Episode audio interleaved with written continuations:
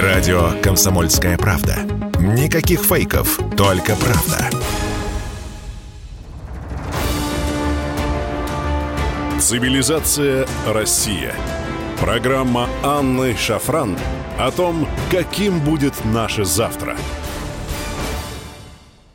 Здравствуйте, друзья! Приветствую вас на радио «Комсомольская правда». Анна Шафран. Каким будет наше завтра? Этот вопрос мы решаем в рамках нового проекта «Цивилизация Россия». И сегодня наш гость, патриарший экзарх Африки, митрополит Леонид Владыка. Здравствуйте. Добрый вечер, Анна Борисовна. Добрый вечер, дорогие уважаемые наши телеслушатели, телезрители, телезрители, телеслушатели. Телезрители, телеслушатели. Всех, всех мы приветствуем. Добрый вечер. Очень рады видеть вас в нашей студии, а, учитывая вашу занятость. Вы церковный дипломат и десятки лет трудитесь на этой ниве.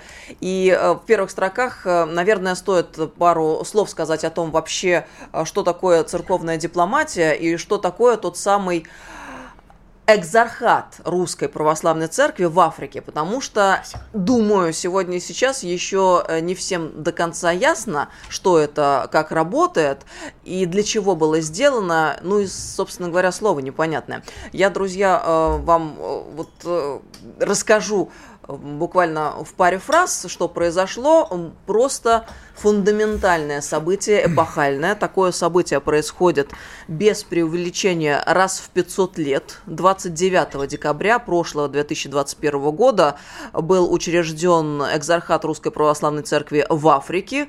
Ну, собственно, такая административно-территориальная единица наместничества за пределами Совершенно метрополии. верно, так и есть, за пределами метрополии. Это то, что управляется вот э, вне э, прямого доступа Святейшего Патриарха Синода, то есть создается специальный э, административный центр с большими широкими полномочиями, который несет свое служение на далеких, как правило, рубежах, за рубежом своего отечества, как в данном случае патриарший экзархат Африки, и напрямую подчиняется Святейшему Патриарху и Священному Синоду.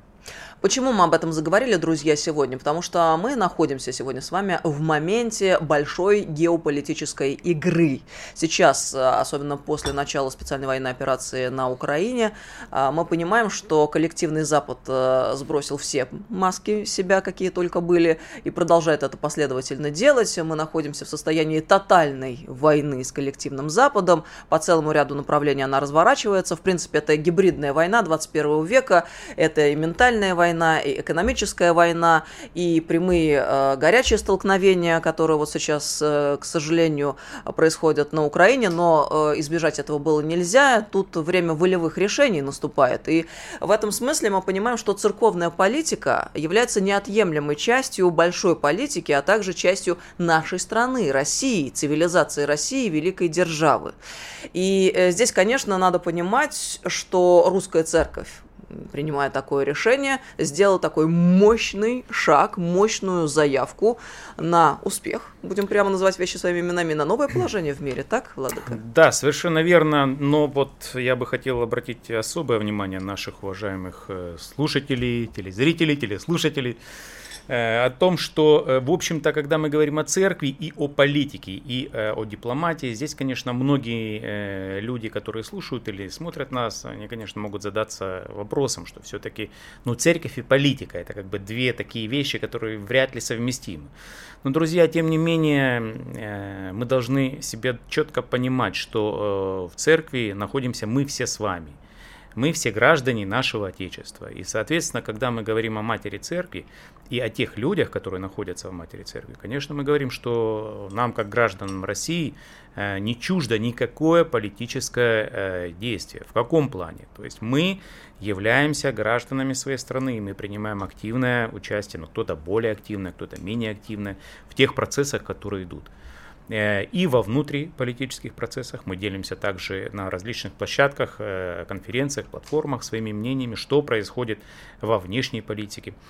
И у церкви это совсем не странно, это закономерно, есть свои внешнеполитические интересы.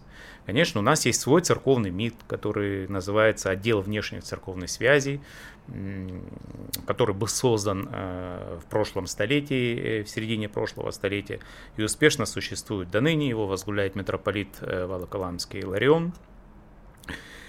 И э, занимается АВЦС, и, и те люди, которые трудятся, как вы знаете, я достаточно долго протрудился в отделе внешних церковной связи. В статусе ушел. заместителя главы и, отдела внешних Да, церковных последняя связей. должность у меня была там заместитель председателя отдела внешних церковной связи. Я в скобках замечу, митрополит Леонид э, долго подвязался за пределами нашей Родины, э, начал свою деятельность в качестве военного священника еще во время событий в Югославии. Мы за... сегодня будем, кстати, о наших заокеанских... Вот как теперь не назвать. партнеры. Ну, Заокеанские вот, не партнеры. Да, так, наверное, правильно теперь говорить. Да. А, в Египте, собственно, мы познакомились с владыкой, когда он возглавил русскую духовную миссию. До этого подвязался в Израиле на Святой Земле. А в Египте вы были вплоть до цветной революции. Застал еще чуть дальше был я в 2013 году, в 2013 году отбыл оттуда уже на епископскую должность, э, епископом южноамериканским, аргентинским, южноамериканским. Южная Америка, потом Владикавказ тоже очень непростая, года, да. Э, непростая точка. Почему? Потому что де-факто это оплот православия на Кавказе. Да, это э, одна из республик, которые исторически э, исповедуют на 85% своего населения, исповедуют э, православие. И там глубокая сцепка, конечно, и с Южной э, Осетией. И вообще там очень интересная геополитическая подкова. Север, э, юг, далее э, Грузия, Армения, Азербайджан, Турция, Иран. То есть вот эта подкова очень э, геополитически интересна, потому что там и исторические связи, и э, духовные связи многих народов, и самое главное, что интересы многих держав как внутри, как и извне этой подковы. Мы прекрасно понимаем, какие тяжелейшие события были на протяжении последних лет, связанные с азербайджанским, армяно-азербайджанским э, э, урегулированием, и до сих пор, э, которое местами полыхает. Это, конечно, и Арцах, это Нагорный Карабах, это и другие точки, э, значит, э, взаимно представляющих интерес как для Армении, так и для Азербайджана. Э, не нужно списывать со счетов э, исторический Иран, который также э, многосвязно связан с Осетией, с Осетией. И, конечно, ключевой игрок на этой карте политических событий – это Турция.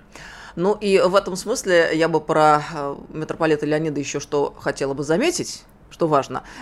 Все места, где трудился владыка, это такие сложные места с точки зрения а, событий, разворачивающихся, с точки зрения политики. В общем, я, владыка, убеждена, вас можно назвать смело антикризисным менеджером в русской церкви. Э, ой, это слишком э, почетно, сложно, и э, придется за все свои деяния отвечать. Но я за них стараюсь и так отвечать.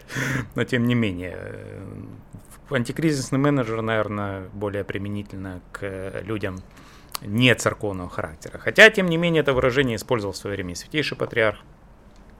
Действительно, у нас э, многие сейчас есть направления, которые требуют э, антикризисных менеджеров, потому что кризис проскальзывает буквально во всех э, вертикалях э, нашего социума.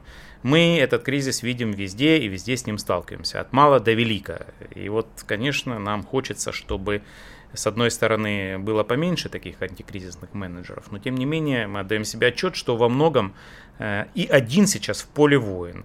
Э, сейчас, как вы в своих э, часто передачах подчеркиваете, во многом зависит от того, как человек выстраивает э, отношения сверха до низа. Роль личности в истории. Личности в истории, совершенно верно. И вот сейчас, наверное, то как раз-таки время, э, военное время, когда и на духовных фронтах, прежде всего, я как э, священнослужитель скажу, и на многих других фронтах, э, уже осязаемо военных, мы видим и ощущаем, как люди жертвенно служат своему народу, и идеи что самое главное.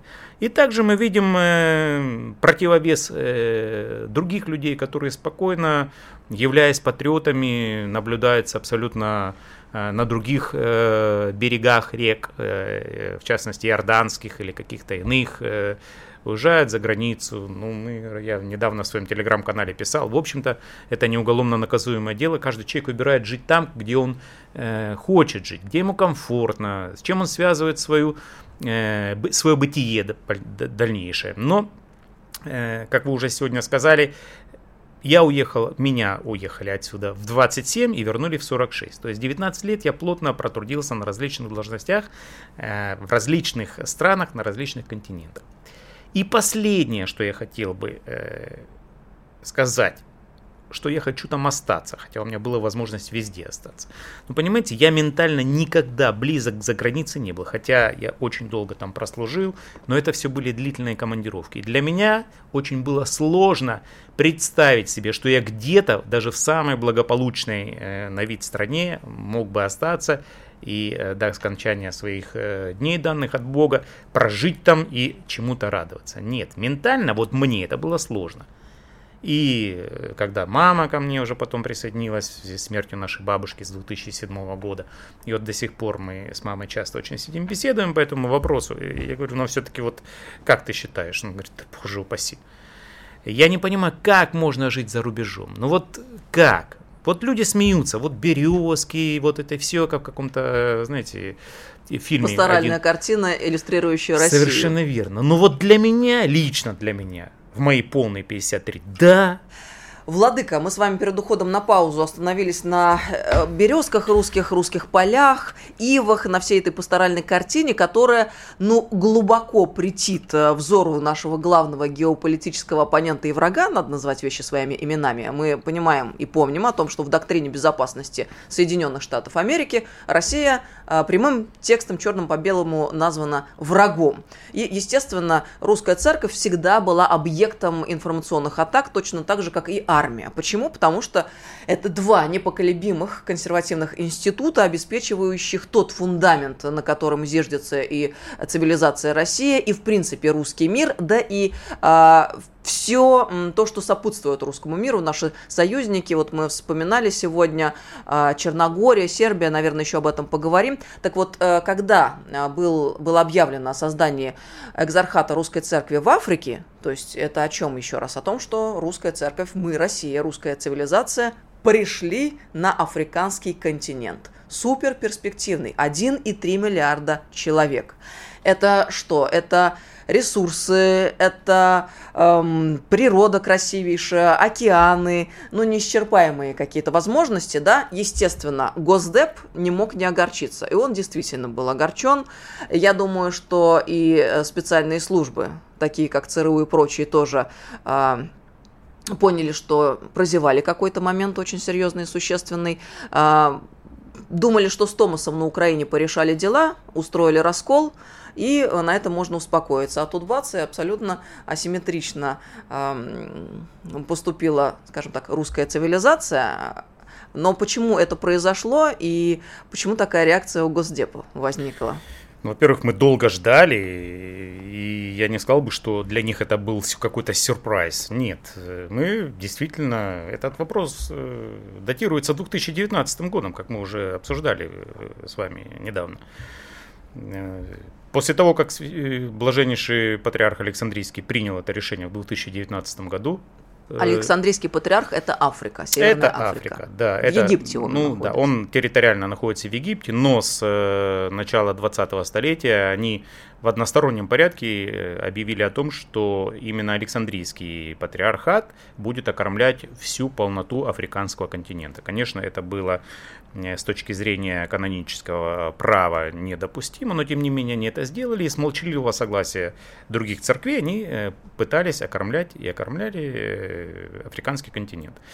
Что из этого вышло? Вышло, мы прекрасно понимаем. В 2019 году было принято решение в унисон с Константинопольским патриархом, Александрийским патриархом решение о э, включении в состав диптиха и поминовения Епифания, так называемой раскольнической группировки ПЦУ.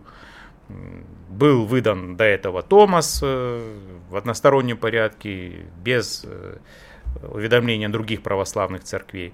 И вот несколько церквей, такая как Кипрская, Элладская и Александрийская, это решение поддержали. Но опять же таки, это греческий анклав, который всегда э, действовал в унисон.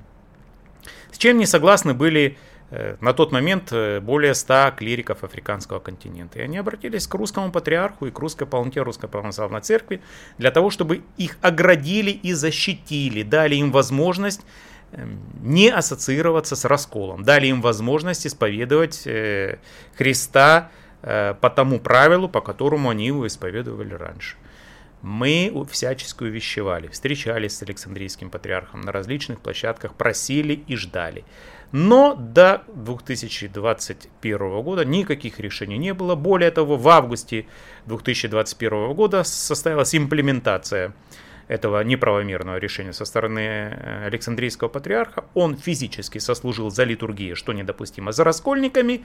Э, сам оказался в их стане раскольническом, на что отреагировала Русская Православная Церковь созданием сначала и тогда же тогда святейшие патриархи, священный синод – в сентябре поручил вашему покорному слуге дотошно и дотоль, досконально разобраться э, в этой ситуации. Мы в течение нескольких месяцев э, разбирались, я летал в Африку, беседовал с людьми, но в конце концов никакого утешения я не увидел. Мой доклад э, полном объеме лег на стол Священному Синоду и Святейшему Патриарху, и было принято решение э, о создании экзархата, потому что Русская Православная Церковь больше не могла смотреть, э, как над священными канонами э, вселенского православия и над людьми просто издеваются. И я считаю, что это было сбалансированное решение, единственное правильное, которое дало абсолютно веский и весомый толчок на развитие будущего этого континента. И заметьте, что мы пришли туда с миром, мы никуда не вторгались, мы ни от кого ничего не отбирали. Мы защищаем людей, защищаем людей, как мы это делаем сейчас по всему миру. Вот вы говорите, э, это и экономически, и духовно, и в военном плане сейчас идет глубокие процессы э, противостояния конфликта разворачивающегося. Давайте назовем это разводом. А, И при том нецивилизованным разводом, вы знаете, нецивилизованным. Это все равно, что вот э, был хороший парень, женился на прекрасной девушке, но с возрастом что-то у этой девушки стало барахлить. Притом не со здоровьем, а с э, головой.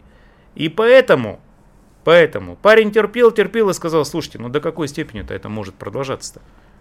Мы с тобой будем разводиться. Ну и тут начались всяческие истерики по привлечению соседей и все остальное. И стали бить горшки. Но вот понимаете, вот все в жизни не случайно складывается. Мы о чем всегда говорили? О мире, о канонах, о правилах. И везде мы стараемся поступать э, цивилизованно. А нам что в ответ говорят? Из уст святейшего, блаженнейшего патриарха шакалы и медведи с севера пришли на нашу африканскую землю, на нашу, заметьте, да, то есть э, греки там чуть ли не геноцид устроили э, африканского населения, так как, как сейчас они себя ведут, выгоняют детей из школ, Лишают единственного жилья, выгоняют священников на улицу. Тех Последний... священников, которые перешли под домофор русской церкви. Конечно, которые были просто не согласны. Подождите, греки главные демократы по жизни, и они считают, что они демократию изобрели. И правильно, во многом э, действительно так и есть. И когда мы говорим э, о народной дипломатии, мы вспоминаем первый лайки Агара, который вот сегодняшние рынки, а тогда на этих рынках, э, на площадях э, развивалось первое демократическое э, движение в Греции. Но тем не менее, архея Лада, старая Греция, старая Лада и современная, ничего общего между собой не имеют. А давайте зафиксируем факт, это очень важный факт, потому что мы видим сегодня а, ту фигуру, которую принял коллективный Запад, они рядятся в белые одежды, выставляют себя а, моральным камертоном и а, в общем-то, пытались э, выглядеть как единственные, да, демократы в мире, которые несут свободу и всякие прочие правильные, нужные, необходимые Где это ценности. демократия? Значит, как поступали греки с, еще раз, клириками, mm. поступившими по домофор Русской Православной Церкви в Африке? Они их начали выгонять Выгонять из, Из домов. домов. Ну хорошо, вы лишили Детей их возможности заби- детей их из школ наказывали там. Э, Значит, в некоторых селениях, в одном из селений единственный колодец был на территории церкви. Они его закрыли для людей. То есть воды лишили? Воды лишили. А что, не, проведем параллель. Крым вообще лишили воды, закрыли канал. Действительно. Видите, так, а что изобретать велосипед, когда все изобретено? Демократическая Украина перекрывает воду э, людям в Крым. Демократическая Греция перекрывает колодец и не дает доступ племенам. Притом я прошу прощения, но это те коренные жители, которых пока еще американцы, как индийцев на их континенте, не уничтожили. Так вы что хотите-то? Чтобы их загубили из жизни, их, им и так не сладко, там семьи на несколько долларов в день живут. Где эта демократия? Идем дальше. Последнее из того, что вообще это невозможно говорить э, без слез. Подали в суд на наших священников. 26 священников в Кении. Сейчас мы ведем, э, оказываем юридическую помощь им. 26 священников подали на них в суд. И епископы, мои коллеги греческие, подают в суд на бывших своих священников, обвиняя их в том, что они используют за богослужением их греческие сосуды. То есть э, чашу святую для причастия используют. За это священников нужно осудить и что, посадить в тюрьму. Двоих э, на Мадагаскаре арестовали. Арестовали по арестовали, причине? потому что тоже использовали эти греческие сосуды. Ну, Слушайте. это же мелкое пакостничество. Ну, Но вы же понимаете, что это за гранью. Мелкое, если предъявили иск в суде, а вот если арестовали, то это уже Понимаете? по-серьезному. Ну как же так? Мы о чем сейчас говорим? А мы говорим о том, что я пяти минутам высшими сказал, что парень терпел, терпел и сказал, нет, слушай, нам с тобой не по пути, давай разводиться. Мы так сосуществовать не можем. Но мы и этот развод оформляем цивилизованно. Мы не кричим, не бьем себя в грудь. Мы спокойно занимаемся своими делами. И мы все равно на территории Африки э, восстановим э, стабильные, стабильное исповедование православной веры и все, что необходимо, сделаем. Так прошло несколько месяцев все создания экзархата. И началась истерика. Конечно, естественно. Но они Иски же понимают, чем это все чревато. Через пару-тройку лет при таком же э, положении, которым мы сейчас занимаем, э, русская православная церковь в Африке, я думаю, что все станет на свои места. Станет крупнейшей, иными словами, потому Я что думаю, из что 300 да. клириков сразу 100 попросились к нам, а на текущий момент уже больше половины. Ну да, мы сейчас статистику упрежденно ведем, там сейчас называют цифры 500, 700, 600. Мы говорим о церковной дипломатии и о том, как, в принципе, в этой большой геополитической игре разворачиваются ну, надо вещи называть своими именами, противостояние э, в религиозные плоскости мы видим и знаем. Госдеп, спецслужбы США долгое время работали на раскол православия, это была одна из И главных работают. Целей и продолжают работать. И э, в этом смысле, кстати говоря, давайте, Владыка, с вами вспомним э, специальный отдел э, Госдепа американского, отдел по вопросам религии и глобальных проблем. В рамках инициативы администрации Обамы он был создан по поощрению межконфессионального сотрудничества, что Бинго. интересно. Я хочу тут аналогию провести. Притом, заметьте, 2013 год. Совершенно верно, да. Очень-очень нам на что-то намекает, Мгм. серьезно. А Мы сейчас в рамках э, специальной военной операции на Украине узнаем все больше и больше новых подробностей. Например, про биолаборатории американские, которые действуют на территории Украины. Там чем занимались эти товарищи? Созданием биологического оружия, в частности, этнонаправленного против русского этноса. И э, как появились эти лаборатории?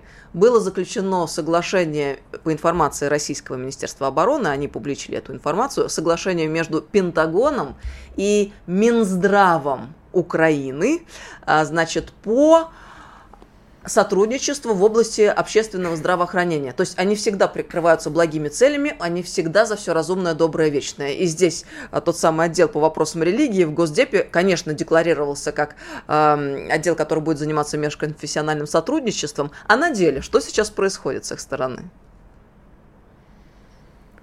Да на деле нужно разбираться еще раньше. Мы прошли тяжелые два года э, так называемой пандемии. Надо посмотреть, э, я думаю, что когда мы завершим все свои вопросы, связанные с э, текущими событиями, надо будет поднять эти все кейсы и посмотреть, кто получал деньги, на что получали, как это все было.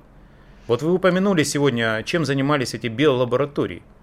Надо понять изначально, не связано ли с этими выбросами различными, что связано с этими вирусами, понимаете? Надо понять, и я тут бы расширил бы, не просто э, направленный против русского этноса.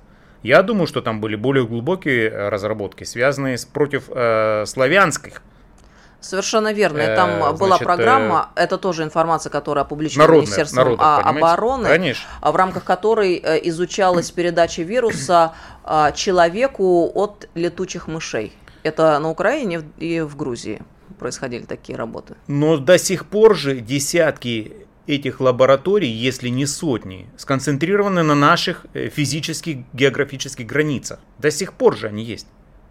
Но есть они и в Армении, есть они в Грузии. Это же надо смотреть. В сторону Русской Православной Церкви а какую-то активность сегодня предпринимают эти товарищи? А... Точнее, предпринимают, мы знаем, какую. Ну, слушайте, ну мы об этом всегда говорили и говорим. Посмотрите, что вот мы упоминали сегодня в начале нашего разговора, кто присоединился э, к вручению этого Томаса и дальнейшем признал легитимным этот том, Томас. То есть это греки признали. Что в Греции происходит? Беспрецедентное давление со стороны э, американских различных э, чиновников. Господин Джеффри Пайт, посол США на, э, в Греции, чем он занимается? Он занимается продвижением интересов США на православном треке. Где господин Джеффри Пайт и где православие? Вот у меня здесь только один вопрос. Учитывая его определенные наклонности нестандартные. Вот мне как бы вот здесь непонятно многие вещи. Ну ладно, мы к нему в шкаф не лезем, нам он не интересен, впрочем, как и другие чиновники США. Но упомянутый вами э, комитет это очень интересно. Очень интересно, потому что эти комитеты занимаются не, как сказал наш министр иностранных дел в одном из интервью, не сплочением людей по религиозному принципу. Они вносят деструктив, они разрушают все, что мы создаем. Притом, мы же не берем повестку нравственную США. Ребят, да вы живите там как хотите за большой лужи за свои. Нам зачем ваши ценности, которые мы с большим э, натяжением совы на глобус ставим под кавычки? Что может нам они дать? Ничего абсолютно от слова совсем. Мы, слава богу, обладаем прекрасным историческим потенциалом и воспитанием, пережившие не одну войну, похоронившие десятки миллионов своих близких, перенесших все страдания, и мы выходим абсолютно на другой уровень. Да, я всегда говорю, у нас очень много внутри государства проблем. И так называемые э, сислибы, которые системные либералы, эти, которые постоянно портят повестку дня – мы не говорим, что мы должны уйти на желез, за железный занавес. Это никому не нужно. И президент об этом сказал, что мы не, не собираемся ни от кого дистанцироваться. У нас очень много друзей в этом мире. Но нам нужно переформатировать нашу повестку и делать больше ставку на тех людей, которые действительно хотят с нами дружить. Без камня э, за пазухой. Потому что сегодняшняя Европа, я считаю, это просто дикое обнуление всего и вся. Это даже не срыв стереотипов и оголение лиц с вниманием масок. Это просто дикое обнуление. В этом контексте, конечно, хочется вспомнить Черногорию, Сербию, ведь у любого процесса есть две стороны. С одной стороны, э, нас э, пытаются расколоть э, православие, и частично это удалось на Украине, наши западные враги, будем называть вещи своими именами, а с другой стороны, как-то мы наблюдаем повышение симпатии в сторону России со стороны балканских славян, скажем так. Да и не только. Это и э, многие азиатские анклавы, это и Восток, это и Африка. Видишь, посмотрите. Когда мы говорим, достаточно жалко, у нас здесь нет карты, и вывести ее на э, монитор, чтобы посмотрели. Когда э, Украина и, и же с ней говорят, что с нами весь мир. Но вы посмотрите, кто, какой мир-то? Ну какой мир-то? Притом э, недавно где-то увидел заметку, весь этот мир, который сейчас э, дико воет по поводу и без повода, цивилизованный якобы мир, вы посмотрите их внутренние долги на каждого человека. И взвесим экономическую составляющую. Даже не хочу переходить на личности, но это же просто за гранью понимания добра и зла.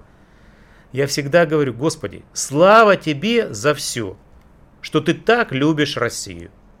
Мы в любом случае будем находиться в тепле, учитывая наши ресурсы. Мы в любом случае, благодаря нашим аграриям, э, будем всегда кусок хлеба на столе иметь. Благодаря Господу Богу и созданных э, им ресурсов э, из чистой питьевой воды у нас будет всегда глоток этой воды. А остальное мы переживем спокойно. Это вопрос лишь времени. Давайте вернемся к этому разговору через полгода-год – и вы увидите, какая вертикаль будет стоять в очередь на русской границе для того, чтобы их пустили обратно зарабатывать деньги.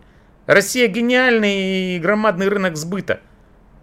А для людей, которые зарабатывают эти деньги, ничего святого нет. Вот и все. Как вы написали у себя в телеграм-канале, кстати говоря, подписывайтесь, друзья, Митрополит Леонид называется телеграм-канал. А, нам не надо снижать температуру в своих домах, не надо спать в свитере, Совершенно еще много чего не надо делать. У нас да, все есть, да, слава Богу. Да, это плата за независимость, действительно. Мы э, знаем, что такое эта независимость. Потому что ничего дороже, когда ты ее теряешь и когда тобой начинают помыкать. Как прекрасно сегодня на днях президент сказал – что вы посмотрите на этих э, жалких, э, ничтожных э, лидеров. Кто-то пудель там э, президента США раньше называли его, смеялись над ним, своя же пресса английская. Кто-то, значит, еще, ну, бог с ним, ну, живите вы сами, ну, это же просто, ну, неприятно. Быть лидером, как казалось бы, одного из европейских государств, и не иметь своей э, четкой, ярко выраженной позиции, которую ты можешь отстаивать ради своего народа. Владыка, а вот если экономический аспект взять, э, не ставят ли русской церкви палки в колеса на африканском направлении? SWIFT, санкции разного рода, что SWIFT. здесь? SWIFT. Я не буду раскрывать всей гаммы подробностей, э, но местами нам приходится тяжело, так как мы Э, также э, имеем определенные обязательства перед нашими людьми финансовыми. И, конечно, э, на некоторых треках нам приходится прикладывать определенные усилия. Но мы прекрасно понимаем, что проходя лихие 90-е годы, как я тоже иногда выражаюсь, мы научились делать все и вся. Поэтому нам не страшен серый волк. Ну, вообще, э, давайте так скажем. А, на Россию надеются, на нее смотрят, как она будет себя вести в условиях тотальной войны, де-факто войны цивилизаций. Вот именно войну цивилизаций мы сегодня не меньше переживаем. А, можем ли мы себе в этих условиях позволить полумеры и половинчатую политику? А, мы прервемся сейчас? Нет, не прервемся, через минуту прервемся. Сейчас нач- начните тогда Нет, я вопрос. считаю, что нет. Э, время компромиссов прошло. Мы достаточно консервативны, но мы консервативны в меру. В общем-то, я считаю, что вы посмотрите на церковь. Ведь посмотрите, у нас несколько сот священников подписали так называемое письмо э, против э, войны за мир. Но мы все за мир. Но когда война пришла к тебе в дом, ты что, выйдешь и скажешь, почитайте издание о мире во всем мире? И книжечку дашь фашистской свасикой, как я тоже у себя выразился? Нет. Потому что тебе эта книжечка огреют по голове. И Надо на этом... защищать свой дом. Конечно. Продолжаем программу. С нами сегодня патриарший экзарх Африки, митрополит Леонид. И мы остановились на вопросе о том, позволительно ли сегодня ограничиваться полумерами и половинчатой политикой, где бы то ни было. Нет, я считаю, что недопустимо это все. Еще раз возвращаясь, э, либеральная повестка присутствует и так у нас в полном объеме, я считаю. Больше ей давать э, свободу нет смысла. Потому что либерализм тоже очень э, многогранен и опасен. Если человек его неправильно понимает, и ассоциируют как со вседозволенностью и прочим, то это глубокая, э, на мой взгляд, это моя чисто субъективная позиция, э, недопустимо. Значит, поэтому я считаю, что и все те люди, которые нас слушают, и э, других э, наших э, коллег слушают, они должны понимать, что у России сейчас очень сложный период выбора. И никакими полумерами и заглаживаниями э, процессов мы свои вопросы не закроем и не решим. Только, только э, тотально э, решать э, глубинные проблемы.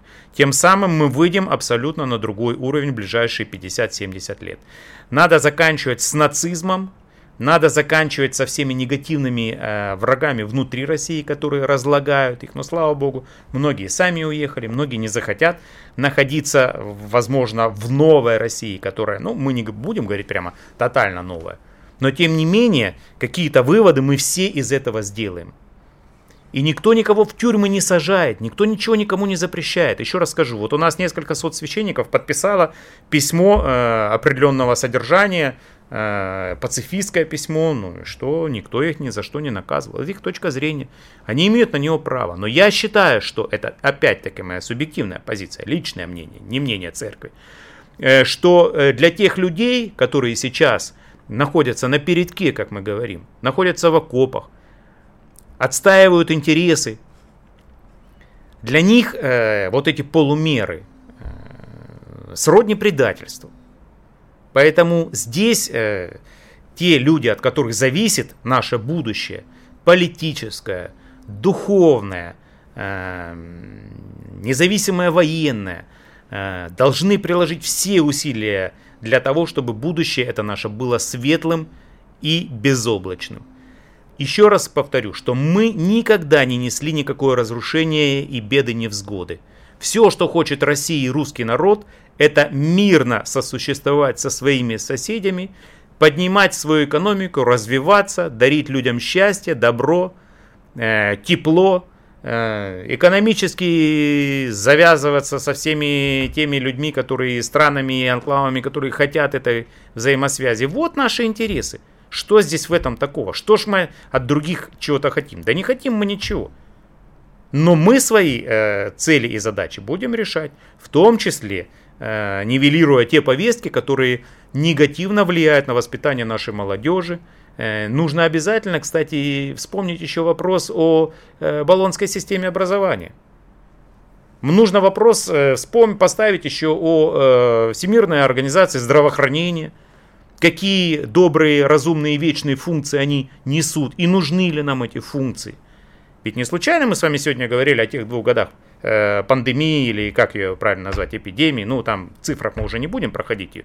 Но тем не менее, вы же посмотрите, сколько людей э, на э, этом э, отрезке времени пострадали. пострадали. Это я вам говорю, я еще был на кафедре во Владикавказе.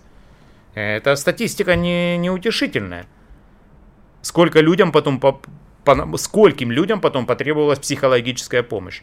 Пострадали не в плане а, болезни, а в плане последствий борьбы с болезнью. Последние последствия борьбы с болезнью. Вреды увеличилось, ну, скажем так, не вреды, но увеличилось количество самоубийств.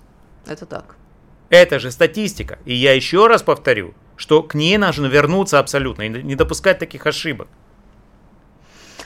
Владыка, э, мы с вами беседуем в рамках программы «Цивилизация Россия», и здесь, конечно же, хотелось бы и о себе понять, кто мы и, куда идем, а, и про наших не партнеров тоже самое понять. Вот коллективный Запад, каков его портрет, что он из себя представляет сегодня? Вы могли бы вот так несколькими штрихами обозначить? У меня нет черной краски.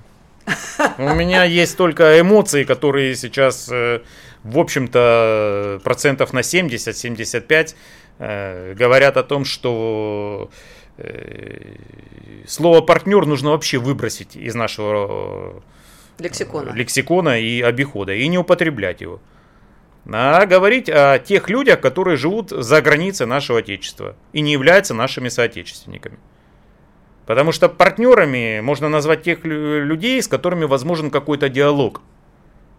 Но когда люди рвут на части нашу историю, когда они плюют в наших ветеранов, когда они издеваются над святыми э, знаменами и святой Евхаристией, Когда они обзывают нас, люди в духовном сане, обзывают нас шакалами и медведями с севера. Ну а что нам с ними общего иметь-то? Мы можем вести любой диалог. И вот здесь как раз-таки дипломатия э, государственная, дипломатия церковная, и для этого предназначена. Вот кто является дипломатами, пусть они этим занимаются. Потому что, я еще раз говорю, диалоговое окно мы никогда не закрывали, и закрывать его не будем. Оно должно э, иметь э, возможность э, быть открытым. Мы все-таки верим, что основной народ не хочет иметь таких правителей, которые существуют сейчас в современной Европе. И я хочу посмотреть, что будет. Сейчас не урожай начнется, что будет. А я вам говорю, как человек, который сейчас отвечает за африканское направление. Питьевая вода, зерно. Где это все будут брать? Где? Хорошо, без подсолнечного масла ты проживешь, но в, в, в остальном-то что делать-то? Зачем же вы, как говорит русская пословица, плюете в колодец? И даже здесь Россия терпит. Не перекрывает ни газ, не перекрывает ни нефтянку. Помогает людям, отправляет и продукты там, и э, отправит зерно. Потому что мы гуманный народ, мы прошли войны.